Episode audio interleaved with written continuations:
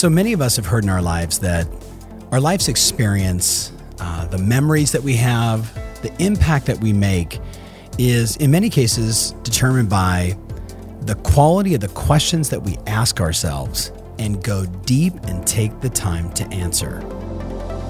So here's the thing entrepreneurs, leaders, salespeople, we all want to create consistent, repeatable, and scalable ways to grow our business and our income. And we want to do it better, faster, and more seamlessly.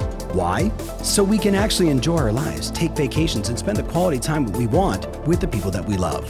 How do we do all this without spending a fortune or running ourselves ragged? That's the big question, and this show is dedicated to the answer.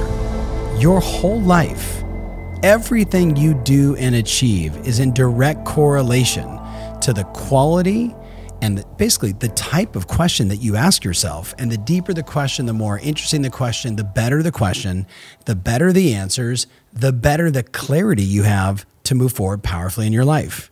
Now, you might be asking, why am I bringing this up? Uh, my team and I were just chatting the other day and we were reflecting on how I feel I got here. And I don't know if you know this, but you know, growing up in the environment that I grew up in, uh, surrounded by sales and marketing and phone calls and you know motivation and all this stuff, um, I got wrapped up early on in I don't want to call it being showy, but just you know trying to keep up with the Joneses, always trying to you know get to the next level and make more money and you know get the house and get the car and and you know it was all good, uh, you know no complaints, no regrets. But I remember sitting there around early January 2003. And if you can remember that time, you know, the market was just bananas, you know, internet boom and bust, real estate economy was just flying. Everything was moving so quickly. And at that time I was running a family business and you know the, the family business was wildly successful and everybody was doing really well.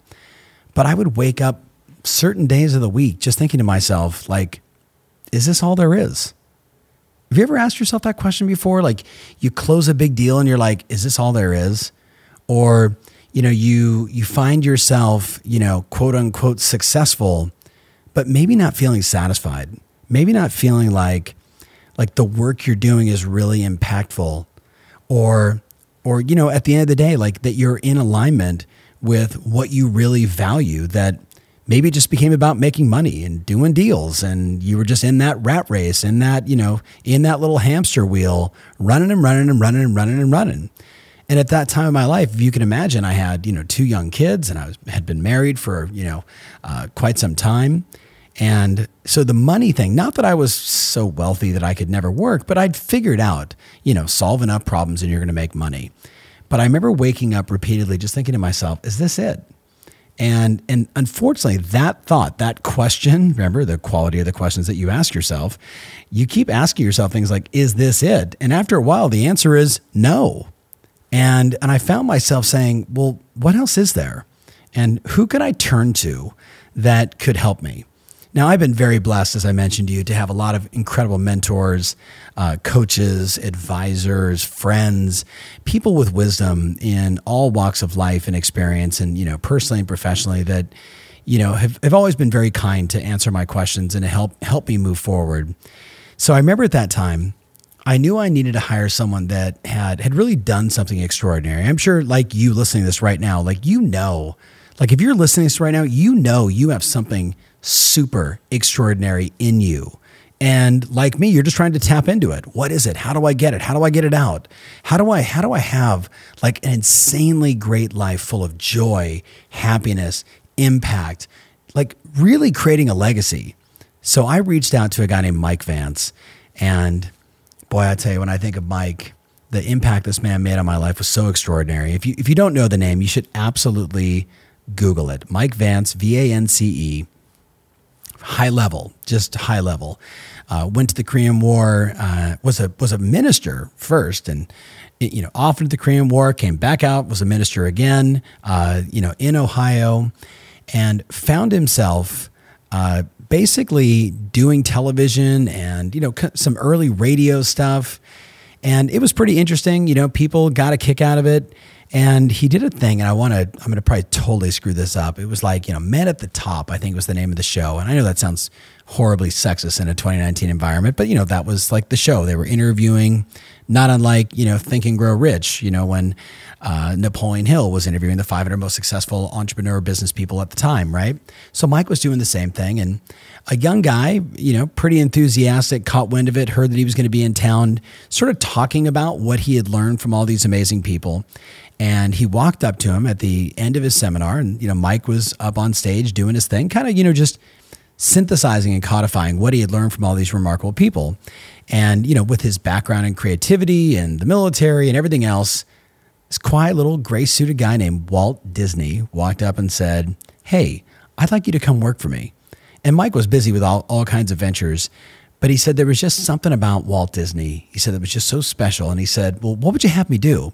And he said, I don't know. And he said, Why don't you just join me and we'll figure it out? Like a typical sort of Walt Disney esque story.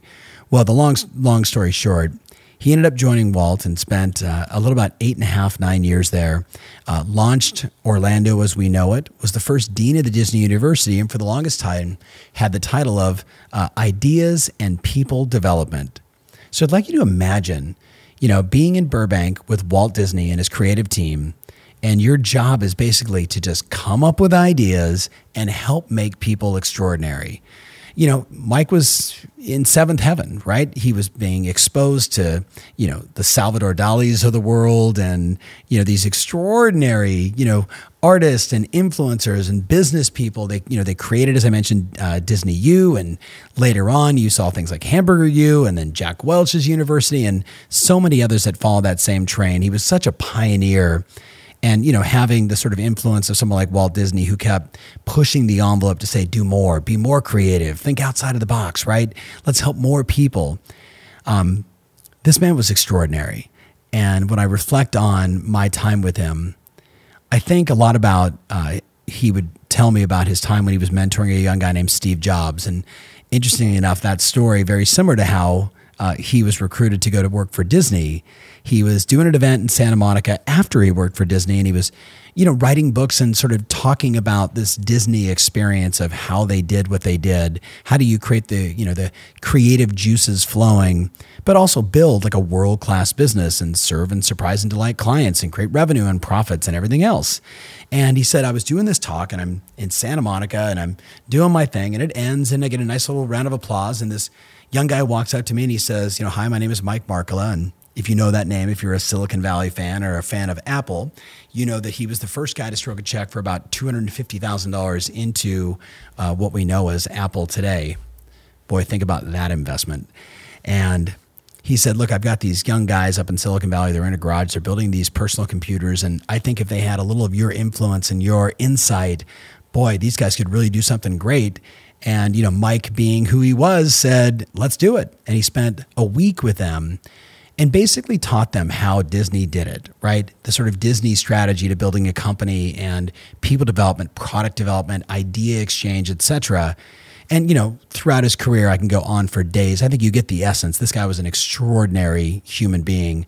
Uh, he worked closely with a young guy named Jack Welch, who we know came on or later was known as arguably one of the greatest CEOs of all time, right? Uh, ran GE, turned it into just the monster conglomerate that it was. And, you know, some people would think of Neutron Jack, which was sort of the early days. You'll either be number one, number two in your world, or will terminate you.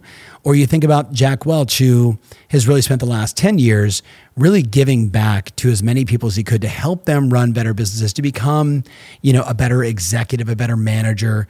Um, but, you know, this was a typical day for Mike Vance was to talk to Steve, then talk to Jack. And then, as he would say to me, he said, Then I talked to like Mother Teresa. We'd have these just fascinating conversations. He has a whole whole thing about nuns. There was just something about nuns and uh, you know the church that he just loved to engage with and be silly and fun and creative. I guess this guy just saw the world differently. So if you can imagine, here I am asking myself over and over again, is this it? Like, is this all it is? Have I have I worked this hard? Have I trained this hard? Have I made these hundreds of thousands of calls?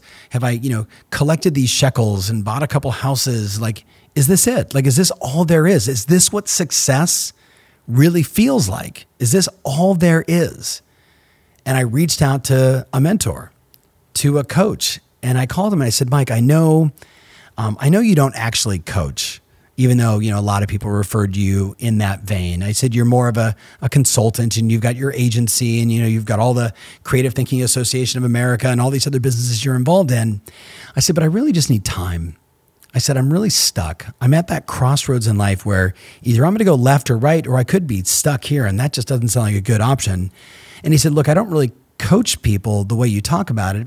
I said, but you know, if there was a fee, like what could it be? And you know, that was probably the wrong question to ask. He's like, how about like four thousand dollars an hour? And I was like, oh, you know, two thousand three. I'm like four thousand dollars an hour. Like, you know, can I get fifteen minutes? Um, but I knew I needed time with this guy. I needed his wisdom. I needed his longevity on the planet. I needed his different points of view and different questions. So I said, okay, I'll take it. Matter of fact, can I have a couple hours with you? And he said, Look, just fly to Miami. We'll spend some time together, and whatever happens, happens. And I remember just thinking to myself, Okay, I'm in. So, you know, I'm just like you. I'm running, I'm gunning, I'm doing seminars all over the place. I'm busy, you know, I'm raising my kids and, you know, talking to my wife. And okay, I'm hiring this guy and I'm going to go to Miami. She's like, why are you going there? And I'm like, I'm just trying to figure this whole thing out. Like, figure what's the next five, 10, 20 years going to look like? And, you know, because if it's just going to be more of the same, I'm not sure if this is really what I want to do. And, you know, being a lovely, uh, a loving wife, she was like, baby, like, go figure it out, right? Because I need you to have certainty, right?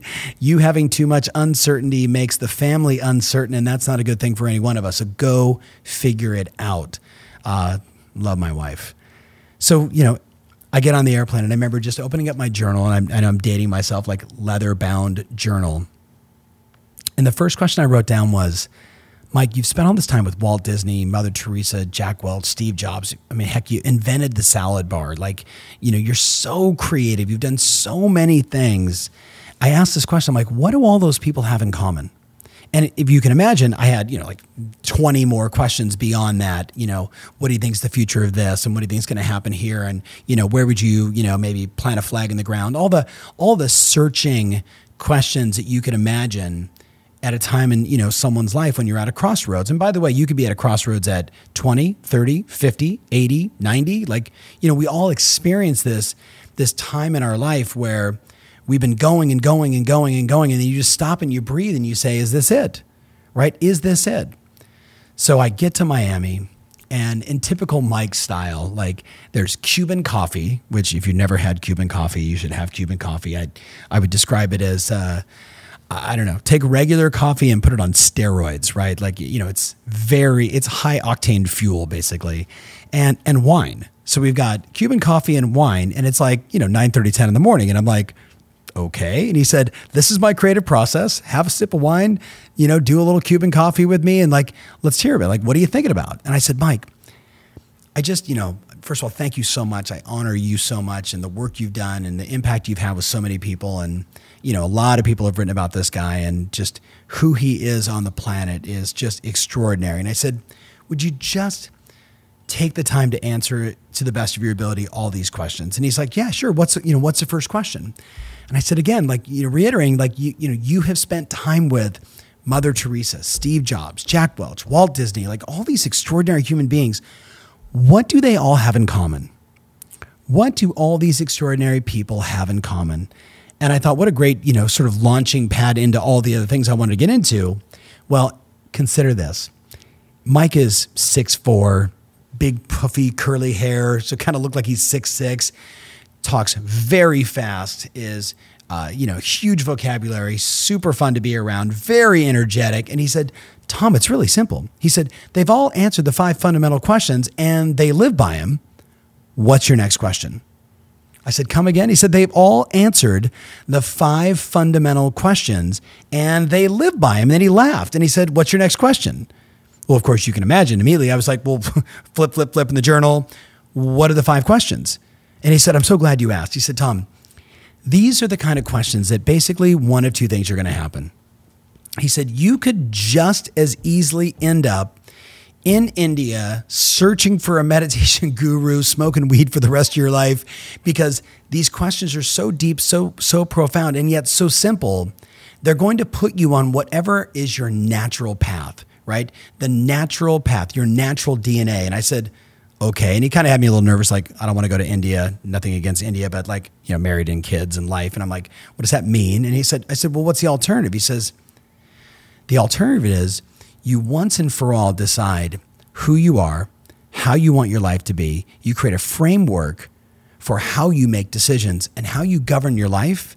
And you find more joy and more happiness, not in the future, but right now in the process. And I was like, okay, I'm in. Like, give me the five questions. He said, listen, these are simple questions, but the answers, he said, you're probably not going to get it immediately. He said, we'll, we'll talk about it today. He said, but I just want to, I want to forewarn you, like, you might end up spending 18 months to two years answering these questions. Now, of course, I don't know if that time he was like baiting me on or trying to, you know, hook me into the significance of it. But I remember just thinking to myself, okay, I'm willing. Like I'm, I'm a willing student. I will take the next 18 months. I will take the next two years. I will do whatever it takes because I don't want this feeling. I don't want this feeling of I've worked and worked and worked and worked and I've succeeded and succeeded and succeeded, but I wasn't feeling it. I wasn't happy. I wasn't grateful, right? It, like a new suit or a new car or a new house or another trip wasn't giving me the joy, the juice, the the emotional charge, right? It was just another thing. So I said, "Okay, tell me, what are the questions?" He said, "Tom, question number 1 and they've all answered is they deeply understand their purpose and why they're here. So the question is, what's your purpose? Why are you here? What's your purpose? Why are you here?" Now, I'm going to reflect and go a little side note.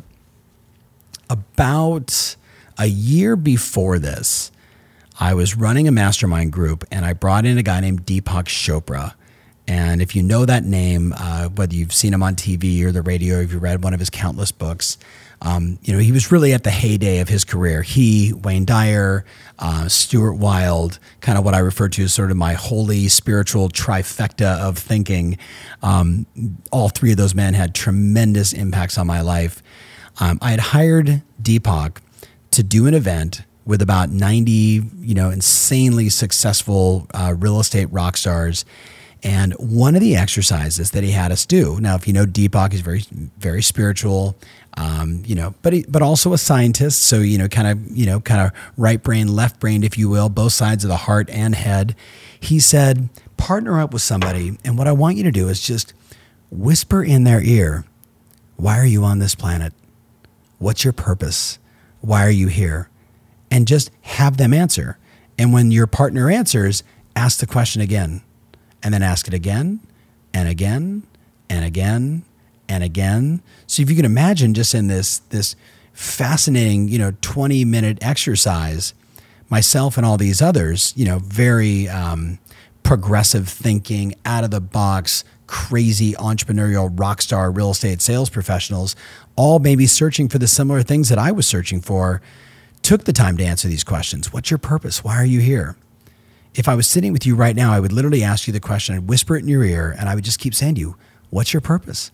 Why are you here? And the first time you might say, I'm a mother, I'm a spouse, I'm a salesperson, I'm a child of God, uh, I'm here to have an impact, I'm here to make a difference, right? You would just you would just be answering all these sort of, I don't know, I, I would say, dare I say, natural answers to that question.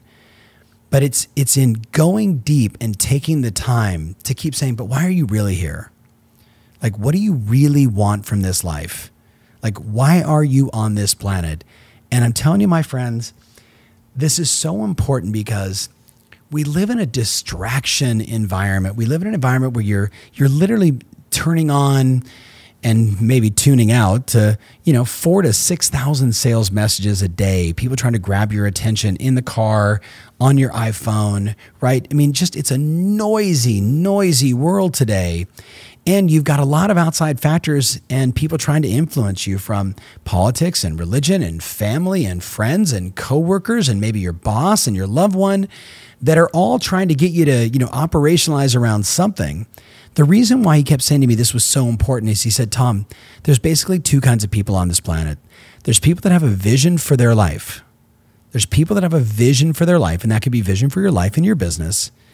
And then there's people that don't. And he said, I know that sounds simple. He said, but understand the people that don't end up basically working their entire life to help somebody else achieve their vision. And I remember saying to him, well, wait a minute, like, well, what if, you know, what if I'm inside of business and I'm, you know, I'm a, you know, a director in some department or I'm a sales associate or, you know, I'm a VP or whatever, right? And he said, Tom, listen to me. The director, the sales associate, the client services rep, the receptionist, when he or she has a vision for their life, then they are in tune with the work that they have to do, their purpose, why they show up for work every day, and the difference they make. And they're doing it on their terms to achieve their goals, their vision, to experience what they want to experience inside of another entrepreneur's environment. So it was really profound. We spent a lot of time just talking about this. And I, I guess at the end of the day, what I would challenge you on is maybe writing up on your bathroom mirror what's my purpose? Like, why am I really here?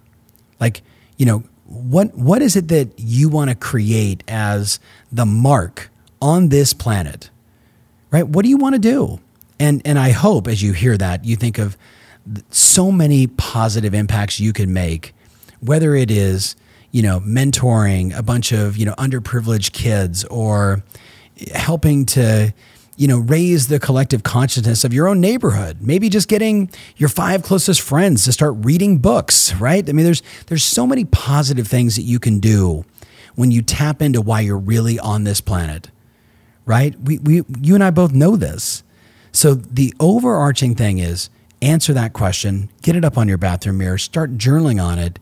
Because what he was really saying was have a vision for your life right? He said, you know, Steve Jobs had a vision for his life. Jack Welch had a vision for his life. Mother Teresa, my goodness, if you read all of the, you know, all of the work and literature that was done in her life, you know, I'll, I'll totally screw up this story and someone will Google it and get the exact version. But, you know, in her biography, she talked about um, that the Catholic Church was, you know, writing her letters and requesting, please, you know, come back to Italy and and we'll shower you with gold and you know robes of silk.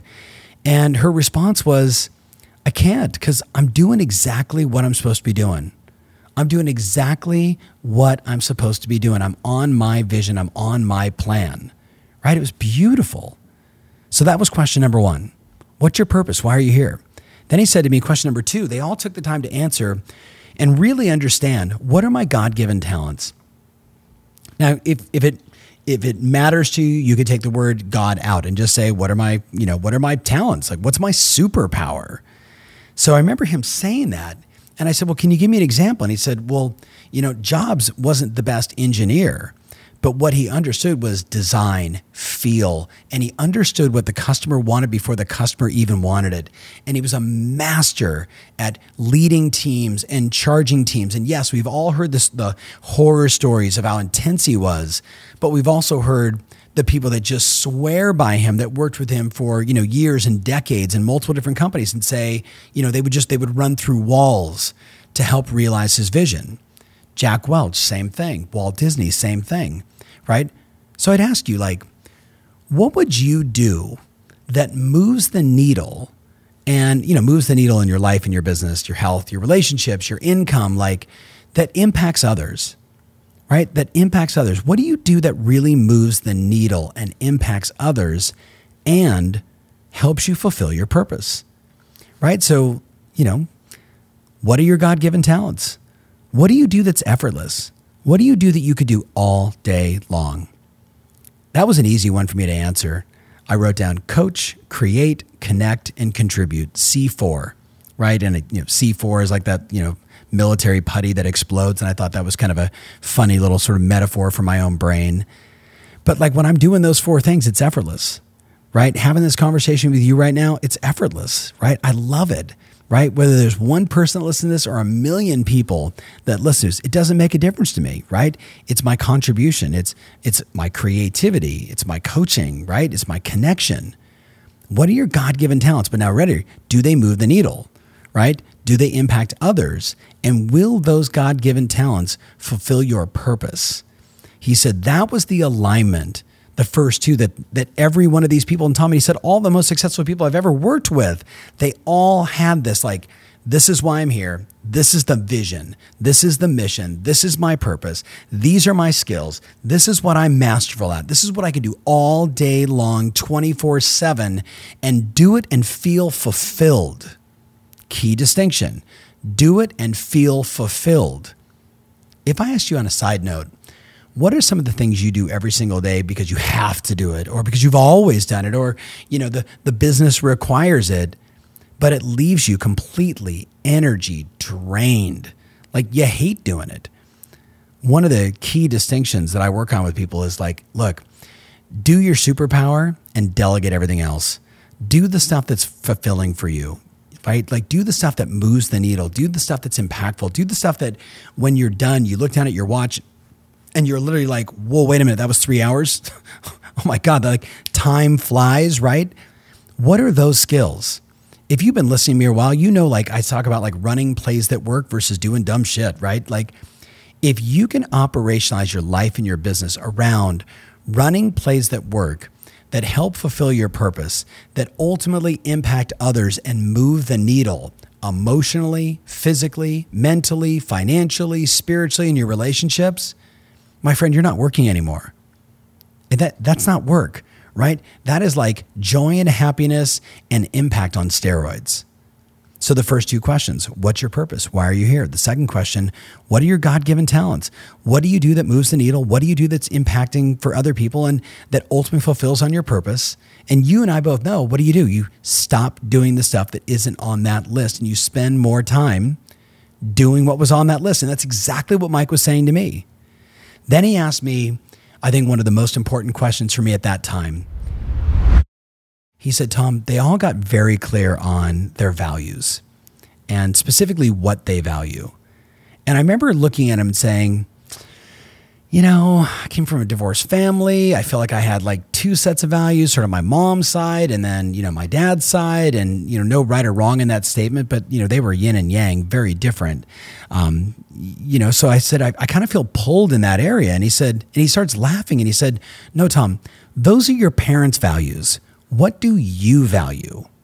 And I was like, Oh. And he's like, I'm asking you to consciously list out the things that matter most to you you know, truth, integrity, you know, wisdom, friendship, love, connection. And I start listing all these things out and I'm like, yeah, right. And you, success, ambition, like, you know, you could imagine, right? If you, if you actually consciously said, I am a sum total of the, of the sort of experiences that I had, right? The time I had with my parents, or maybe in the military, or maybe a super impactful uh, mentor, or an uncle, an aunt, a, a teacher who really moved the needle and helped shape who you are.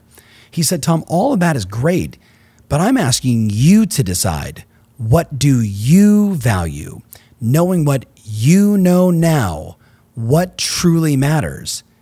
And, you know, I started writing and writing and writing. And then I said, wait a minute, but tell me why. And he said, it goes back to the first question. You're going to get inundated. You, my friend, listen to this right now. You know this. You get inundated with inputs, right? Call it um, stimulus response, right? Stimulus response. And one of my mentors, which we should do a whole show on, Bill Mitchell, would say to me all the time, right? The, the most successful people on the planet are the ones that take the split second moment to think in between stimulus and response stimulus and response, right? Something happens, we react, or something happens, a request comes in, a request for time, a request for a meeting, an idea, something you might want to, you know, add into your business. And and what Mike said was you need to stop and reflect and say, how does this fit into my values? Like is it in alignment with my desires and what I hold to be true and real for me? It was so powerful. He said, Tom, the vast majority of people struggle to make good decisions. And he said, the reason why most people can't make decisions, first of all, they're not clear on where they're going. So they're very easily swayed to go in whatever direction sounds good at the time, or the person or situation or circumstances might be pushing them in that direction. He said, but when you know where you're going and you're clear on what you value, things could get thrown at you every single day, and you could say no and yes with ease because you know your vision and you know what you stand for. You know what you value.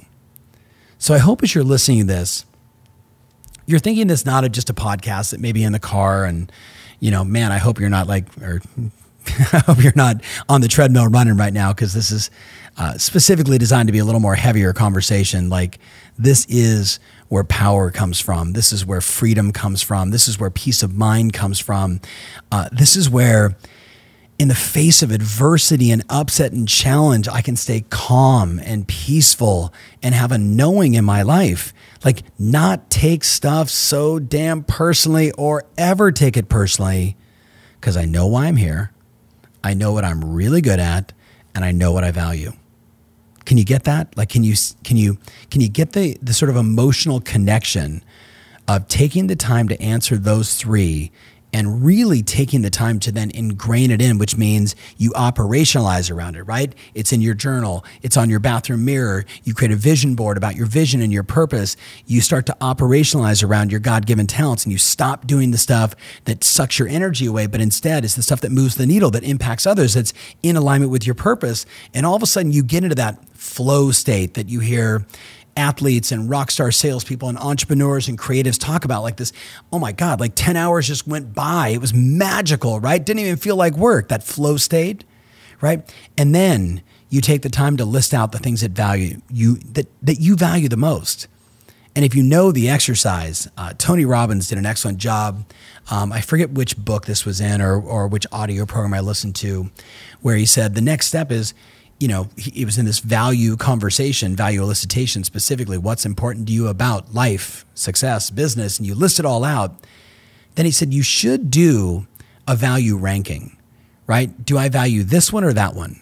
And you move it up the needle, right? You move it up the list. And what you want to do is ultimately value rank all of your values so you understand what is your number one value the number one guiding principle that governs your life, and number two, and number three, and number four, and number five, all the way down to maybe seven, eight, nine, ten, right? This exercise is so powerful. And yet, remember, I said to you, right, that your whole life, your whole experience, your memories, your impact on this planet in a short or long period of time ultimately comes down to the quality of the questions that you ask and your answers. What's your purpose? Why are you here? What are your God given talents? What do you value? Then he hit me with a question that really helped for me codify number one. He said, Tom, the fourth thing that they all got clear on is he said, it's 20 years from now. How is the world experiencing you? And I remember when he asked that question, because, you know, we've all heard, like, you know, hey, it's five years from now. If it's as good as it could be, you know, what, what would you do? What would you have? What would it look like? But there was just something about the order of the questions that he was giving me, right? Like he was taking me on this journey, right? He couldn't have just started with that one, right? I needed to think about my purpose. I needed to think about my talents and you know how do you how do you optimize that and and really unleash your your abilities? And then what do you value so you make good decisions. So you say yes to the right things and no to the wrong things and you know stay the course. Then he said, "So then what is the course?" It's 20 years from now how is the world going to experience you? And the question just it it was almost as if I was given permission to write out exactly how I wanted it to be. Now, I had been goal setting my entire adult life from 18 on. I was setting goals and, you know, you know, trained classically, Brian Tracy, my one of my first coaches, Robert Stover, and you know, all these amazing, you know, men and women, Teresa Jabor, et cetera, that that helped, you know, really um, you know, give me the tools and the resource I need to to be a goal setting machine. But it was something about the way he said it. It's 20 years from now. How is the world experiencing you? He didn't say to me, What do you have? He didn't say, Tell me about the stuff. He said, How is the world experiencing you? And and like what's the impact you're making? And he just kept looking at me like, like, what's gonna be your dent on the planet? And I remember when he said dent on the planet, I was like, wow, Mike, that like, I don't know, man. Like, I don't know if I like I don't know if what I do is that big. And he said, Tom, you can dent the planet by cleaning your room today. You can dent the planet by smiling at a stranger today. You can dent the planet by like cleaning up your own backyard and front yard and showing everybody else in the neighborhood what it could look like. He said, I'm not saying you're going to change the world, you're going to change your world. And I was like, oh, got it. Like that really connected because I was. I was nervous, right? Like, really? Like, how's the world experiencing me? I'm like, I don't want to do anything stupid and crazy and horrible because certainly those people get remembered. And it's kind of hard to do something really big and meaningful in my mind that would impact and shape the world. And I, I, I took that on like it was too much. And he calmed me down and said, No, man, it could be something as simple as how do your children experience you 20 years from now? And I was like, Oh my goodness, right? My kids would be my, in their 20s. Like, that's insane, right? So, that question, you deciding 20 years out, your legacy, your impact, the relationships, right? The people you're close to, right? Your health, your wealth, right? And your lifestyle. And yeah, how you got there. It was the first time in my life where I got really clear on the kind of man I wanted to be, right? The kind of legacy I wanted, the impact I wanted to make, how I wanted to treat people, how I wanted to leave every person I had met with right? And it really shaped me. And yeah, of course, I wrote, you know, the, hey, I want to have a business that looks like this, and I want to travel like this, and I want to experience joy and happiness and love with my wife and my children. Like I was writing all that stuff and more. But it was the first time that I actually said, you know, hey, it's December 31st, you know, 20 years in the future. You know, 2023, right, would have been the time. Think about that, because here we are in 2019 Man, that was a long time ago, but it feels like yesterday. There's just simply power, my friend, in deciding how you want it to be. T- taking the time to create almost like a roadmap for your life, right? And instead of starting it at here I am, now will I end up there? You actually start at the part of gold and work your way backwards right? So, hey, I've been married now for, you know, 23 years or whatever the number is, and my children are this age, or hey, I finally got married, or I finally left him or her and found the true love of my life, whatever it is, right? You get to decide how you want it to be. The power, though, is in taking the time to write it out. He said to me, Tom, every one of these people you're asking about, you know, Walt Disney was a visual learner. Everything was up in visual inside Walt's office. Every goal, every dream Walt Disney had, and I actually had it in my last office, and I've not reinvented. I'm looking at my producer right now, Rich. I've not reinvented it in this office, but I had it in the last office. It was the secret wall. Remember in the old office where I had the black pipe and drape, right? So, so he said to me, you know, Walt Disney in his office he said you'd you'd come in and you know he had this big office and you know Walt would be sitting there and behind him was like this you know black pipe and drape and he'd hit a button. And if you can imagine it's Disney right? The whole thing opens up like the old cinemas right? And up there he had every dream every creative idea everything he wanted to accomplish right? He called it Walt's secret wall. I say to people you need to be doing the same thing with all of the sort of signposts along the way of your 20 year vision. Um, a few days ago, uh, I reread the new 20 year vision that my wife and I put together, which we started in 2015. And I remember just, you know, her and I were together and we were, you know, dreaming about the future. We were thinking about like where we wanted our lives to be. And if you know anything about that time in my life, I had a, a, scare with cancer, melanoma, and then my wife had breast cancer a year later. So maybe it was just, um, it was just more real for us to really take advantage of every moment of life and to not allow these stupid, insignificant moments of a negative post or a negative comment or a deal that falls apart or someone quits, someone leaves, right? All these things that, you know, used to just bother us and I said, baby, we need to cement like how we want our lives to be. And I went back to these five questions with Mike. And we crafted this 20 year vision. Well, just a couple days ago was the weekly recording or reading of the 20 year vision. And now here we are four years into it. And the way we wrote it was hey, it's December 31st, right? And I forget the exact year, which is hysterical. So I guess it'd be 2035, right? 20 years out from, you know, from 2015. And I said, I started out with Kath and I've been married for 43 years, right? More in love today than we've ever been, more understanding of each other's strengths and weaknesses, honoring our strengths and supporting our weaknesses and helping each other through better communication. Like, just, it's all this relationship stuff, which, of course, as I'm reading that to my wife, you can imagine how she feels, right? She feels more love, more certain, knowing that I got her back, right? And then it goes on to say, Michael's 37 37, right? My son's 20 right now, like 37, you know, and the other one, Stephen is is 35. And I'm like, and they become so much more than we ever dreamed possible. And then I talk about, you know, their families and their their relationships and how they are for each other and their friends. I'm talking about the vision for our life. And yes, then it says, and we live here and we do this and we have these functions and we, you know, we have these businesses. And I go into all that stuff as well. But when I read it, it gets a little nat, nat, nat for my wife when I get into the business stuff and the other areas where I want to have impact in my life. What makes her just get so electrified and create such less drama and stress, take such less garbage personally, is when I talk about the family and where we're going and what we're committed to. And then as moments happen, right?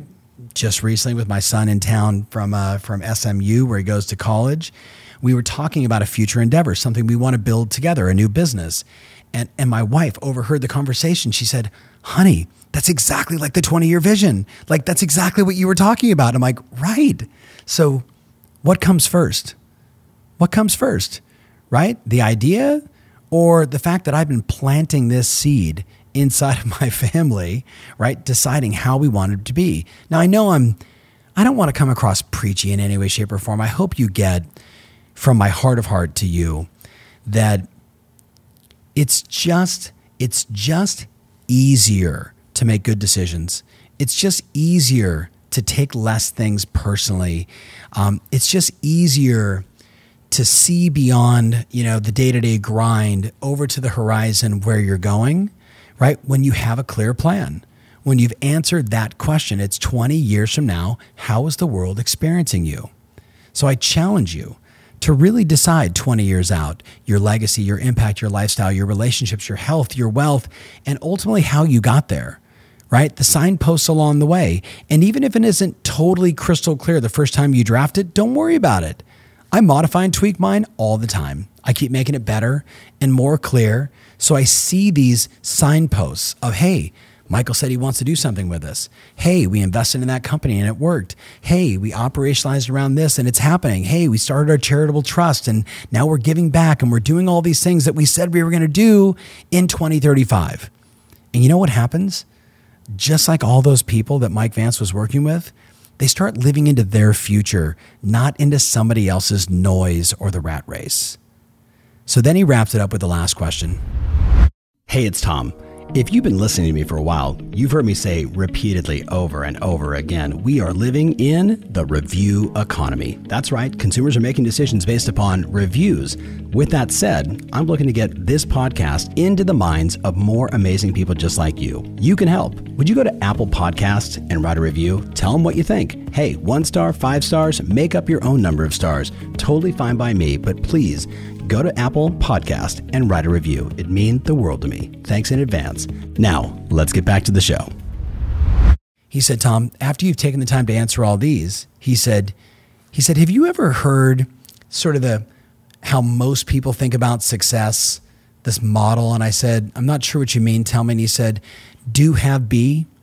And I was like, no, explain. He said, see, see, most people are told, go to school, get good grades, you'll get into a good college, you'll get into a good job, and then one day you'll start doing the things that really move the needle in your life, right? A relationship and work and making money. And he said, if you do all these things enough, you do, you do, you do, you do, you do, then one day you can have stuff. You can have a new car. You can have a family. You can have a nice house. And you can have all these things that everybody wants. And he said, and then Tom, when you have all that stuff, then you could be happy. You could be content. You could be fulfilled. You could be grateful.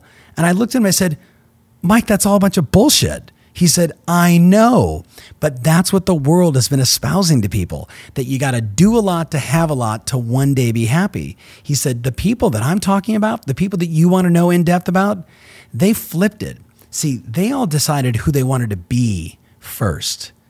Who they wanted to be first. So then the do becomes automatic. You see, if I know my purpose and I understand my God given talents and I know what I value and I know where I'm going in the next 20 years, who would I be if I was already there?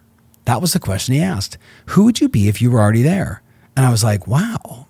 I said, who would I be if I was already there? And I wrote down happy, satisfied, abundant, joyful, contributing, giving back, sharing, pushing people forward. I remember just listing out all these things. Like, he's like, Tom, those are your being choices. And he said, so here's the deal you can either wait and try and correct it when you get there, or you can align naturally and start being that person today. And I said, Mike, I've heard this before. Like another one of my mentors, Stuart Wilde, used to say, um, with his, you know, sort of uh, hysterical Sicilian uh, London accent, you know, and I'm not even going to attempt to do it, but he would say, you know, if you're if you're at low levels of energy financially or in your life or your perspective, he said, you know, go into the hotel La Di Da in your town and don't spend any money. Just get like a cup of coffee, but just hang out with people that are in that vibe. Hang out with the people that can afford to stay in Hotel La Di Da and, and have, you know, beautiful lunches and champagne. He said, just be in that experience and you will begin to pick up on the energy and who these people are and that they're no different from you. They just made some different choices and the way that they hold themselves and carry themselves. And so, so as Mike was saying, and I'm like, I had a point of reference. Like, yeah, like I remember like, you know, going and looking at houses when I was young, houses I couldn't afford, but like I'd put on a suit and I'd show up to the agent, of course, knew I was like 12 and probably couldn't afford to buy the house, but they'd show it to me anyway. And I would visualize myself in those homes. So it was the same thing. But in this case, it wasn't about the home, the car, the staying in the La Di Da hotel. It was about who will you be when you're there? And let's try and be that person now. Now, if you know me long enough to know I'm a huge proponent of self talk, that you know what you say to yourself matters and how you talk to yourself matters and if you can create an emotional connection around not what i would call affirmations but affirm actions where you're affirming the actions and the choices that you make in your life and you really get them energized you can actually begin to ingrain these being choices so i remember listing out all these choices of who i wanted to be like no different from the values where I was able to shape this is what truly matters to me. Now I'm saying this is who I need to be to be in alignment with this. This is who I need to be to be in alignment with this. And of course, Mike, being Mike, immediately flipped it on me and said, Before you do, he said, Let me give you a little assignment. He said, I'd like you to think about the, the three women that impacted your life the most and the three men that impacted your life the most. He said they could be alive or dead. He said it could have been a book that you read, it could have been a teacher, a parent, an uncle, an aunt, a friend, a neighbor, whoever it was. And I remember writing down, you know, my biological mom, my stepmom Pua, and a woman named Mary Hardesty, who was a real estate agent who took me in when I was like 17 and got kicked out of my parents' house. And she was just super loving and warm and generous.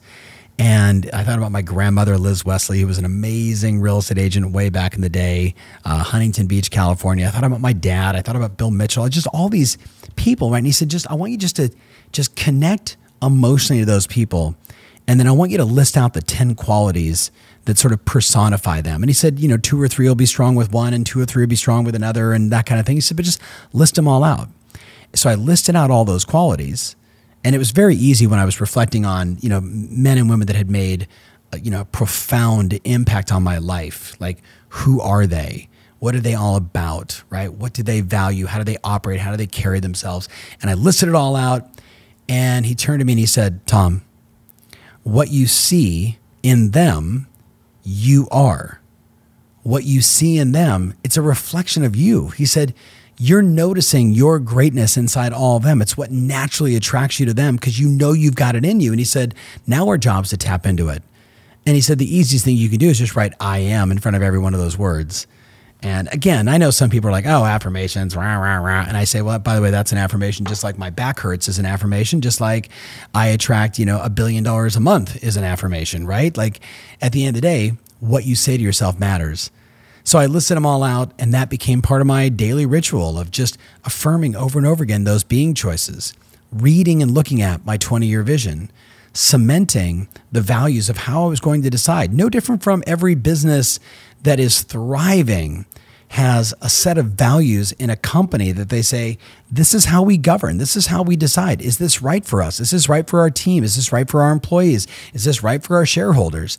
Right. And then staying in my lane on where I, my talents can have the most impact and helping ultimately achieve my purpose. So I shared all this with you with the hopes that maybe, maybe just maybe, you're like I was at in 2003 Maybe you're not. I hope not. But if you are, if you've been in that place where you just felt like you've been grinding and grinding and grinding and finding yourself saying, okay, I'm, I guess I'm successful, but I'm just not feeling it. I'm not feeling the joy, the love, the passion, right? When Mike said to me, who would you be?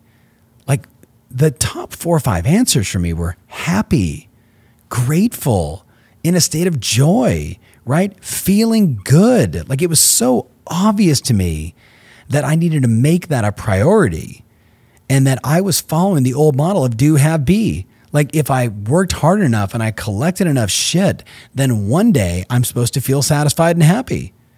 And it wasn't happening for me, my friend. It absolutely was not happening for me. I needed a conscious shift. I needed a shift around who would I be if I was already there? And then, as I mentioned, the doing became automatic. And guess what? The have, whew, the have just keeps having along, right? Because we all know the more problems you solve for others, the more income you create, right? And and the having shows up in different ways. It's not just monetary, it's not just stuff, it's memories, right? Being the right person, doing the right thing, adding more memories every day, every week, wins, etc., little ones, big ones, all this stuff under the sun, which at the end of the day, it's just making up the dash of my life. Do you know the poem, The Dash? If you haven't read it, you should Google it. The Dash is basically a poem about the dash between the day you were born and the day you die. And it's just a beautiful piece of work, unfortunately, read usually during a very sad moment. But when you begin to realize that your life is that dash, hey, born 1970, you know, passed away on X day, you know, decades later, right? When you see that dash, it makes you think, yeah, that's my life. How many really great memories do I want? How many great experiences do I want? How many people do I want to have served in my life? How many people do I want to have touched in my life where they may reflect back in their dash and say, Thank God I met her. Thank God I met him. Boy, yes, he was a salesperson who sold me something, but it transformed my life. Or it was a person that introduced me to a business or an idea or a friend or a new set of distinctions and ideas, and it completely transformed my life. How much of that do you want? And yes, the vacations and the fun and the family, it's the whole enchilada, my friends. So, I hope you got some value out of this conversation. I wanted to share all this stuff. I only have a couple pieces of paper in front of me, but my producer has in front of him a whole bunch of questions. So, Rich, what's on your mind? So, my producer, Rich, has said, Tom, you know, I've been around you for a while. I understand the way you think. I've, you know, sat behind the camera for countless hours filming stuff. And so, so the question is, is there a warning that you would offer to the listener? And I guess I would say yes. Um, and it would really come down to what is your arc of perspective? You see, if your perspective is coming from a fixed mindset, coming from a place of lack and doubt and limitation and stuck in the past and worried about what everybody else thinks, these questions are very confronting, right? These these questions are basically I'm I'm sort of punching you in the heart in a loving way and saying, This is your life. You have to be responsible. If you don't want to answer the questions and you want to blame everybody else, you're done before you start. But if your heart is open and your mind is open and you realize, you realize, like really in your heart and in your head, that there's just so much more in you, then these questions will tap into that.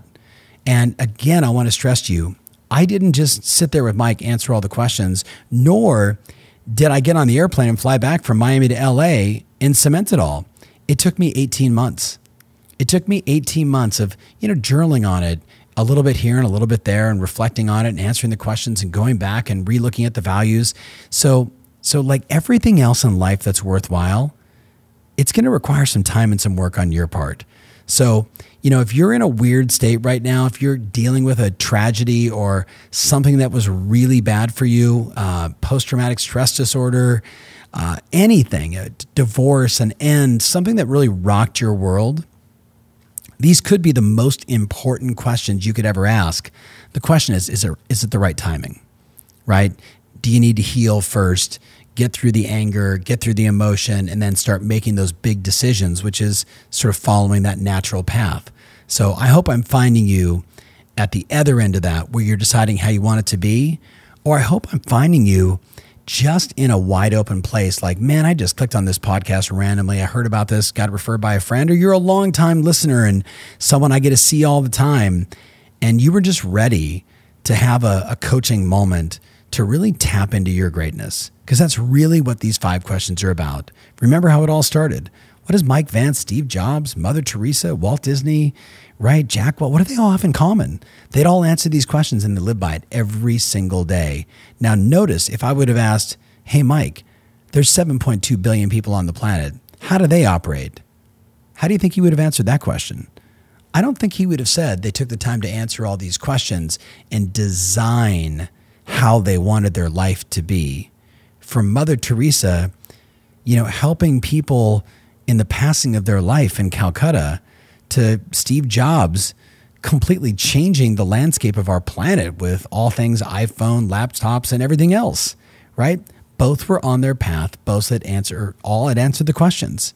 So I hope you're in a good state as you're listening to this, because it'll absolutely impact uh, your decisions, your choices, and even your ability just to answer it. Like if you find yourself going, I don't know, I don't know, I don't know, shut up, right? If you did know, maybe stand up, get your arms in the air, maybe jump on a trampoline, maybe go for a run, maybe like take off all your clothes, look in the mirror and say, that's what it is. That's my life. That's the direction I've taken myself. Now, how do I want it to be?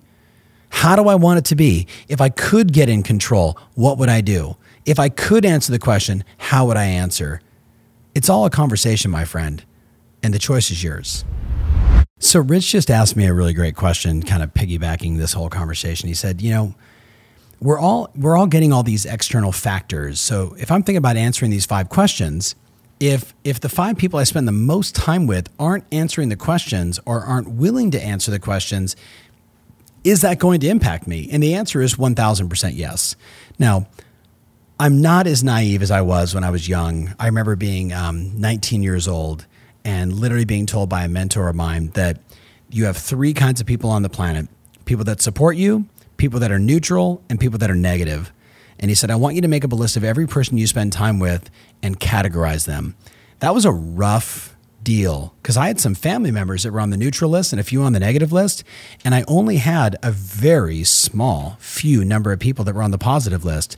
And I said, okay, now that I've done it, what do I do? And he said, you want to nurture and love on and do everything you can to support the people that are on your positive list. Give them your energy, give them your attention. The people that are on your neutral list, I forget what he said, but I swear I called somebody and said, You know, you're neutral in my life. What can we do about that? And uh, it was a family member and it was awkward. But the point was, look, we are a sum total of the people we spend our time with, right? We've all heard it's it's cliche. Your income's in direct correlation. Your health and vitality's in the. You know, if you if you're a married couple and you spend a ton of time with other really successful married couples, it does give you a framework for how to be in a great relationship. So I really ask you to consider. You got all these outside factors. If you're in the situation where maybe your peer group right, isn't the best peer group. And no judgment of them. This isn't you being righteous and saying, I'm better than them, or, you know, look, they're on their path. Honor that. They're on their path. Just like I look at my children, everyone, everyone that works with us, all my clients, you're all on your path. I'm just trying to give you a leg up, push you, give you the encouragement to achieve your goals and dreams, right? So if you're hanging out with a bunch of people that are not willing to answer these questions, it's not the end of the day. Don't let that be a deterrent or a deterrent uh, and stop you from moving forward. Instead, go to your quiet place.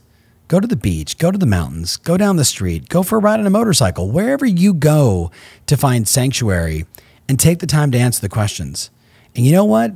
you go back and you share them with the people that you're closest to, and you say, hey, this is kind of what I'm working on. Some will be totally inspired by it. Some will think you're absolutely bananas. And the answer is cool either way.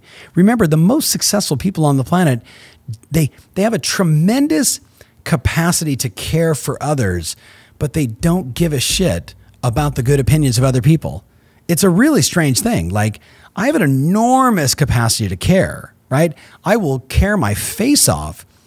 But if you make a negative comment about me, it's not the end of the world. Like I don't care if you, you know, if you decide not to do business with me or you say something derogatory. I don't care, right? Because remember, I know where I'm going. I know what my vision is. I know what I value, right? It's very simple.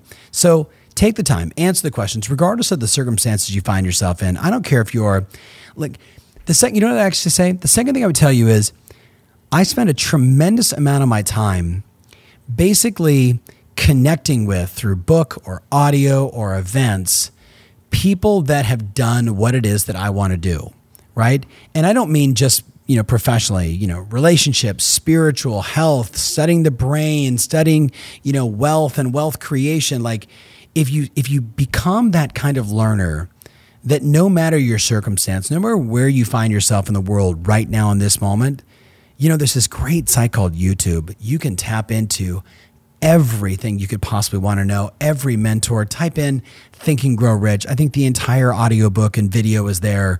You can watch Napoleon Hill in black and white say, How do you do? It's so nice to meet you. And taking you through, you know, the original 12 chapters. My point is, you're so blessed that you can tap into all this stuff. You just got to decide and do it right? Uh, we I interviewed Jim Kwik recently, the brain coach, and he said you got to go from your heart or your head to your heart to your hands, right? You got to think it, you got to feel it in your heart, and you got to get to work with your hands. So don't allow your family, your friends, the circumstances of today to be like anything other than the catalyst for the change that you want.